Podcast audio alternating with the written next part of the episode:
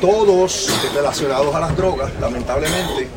Ahí la instrucción mía a la policía de Puerto Rico es que continúe enfatizando en el patrullaje preventivo en áreas calientes, que utilice la inteligencia que tiene a su disposición para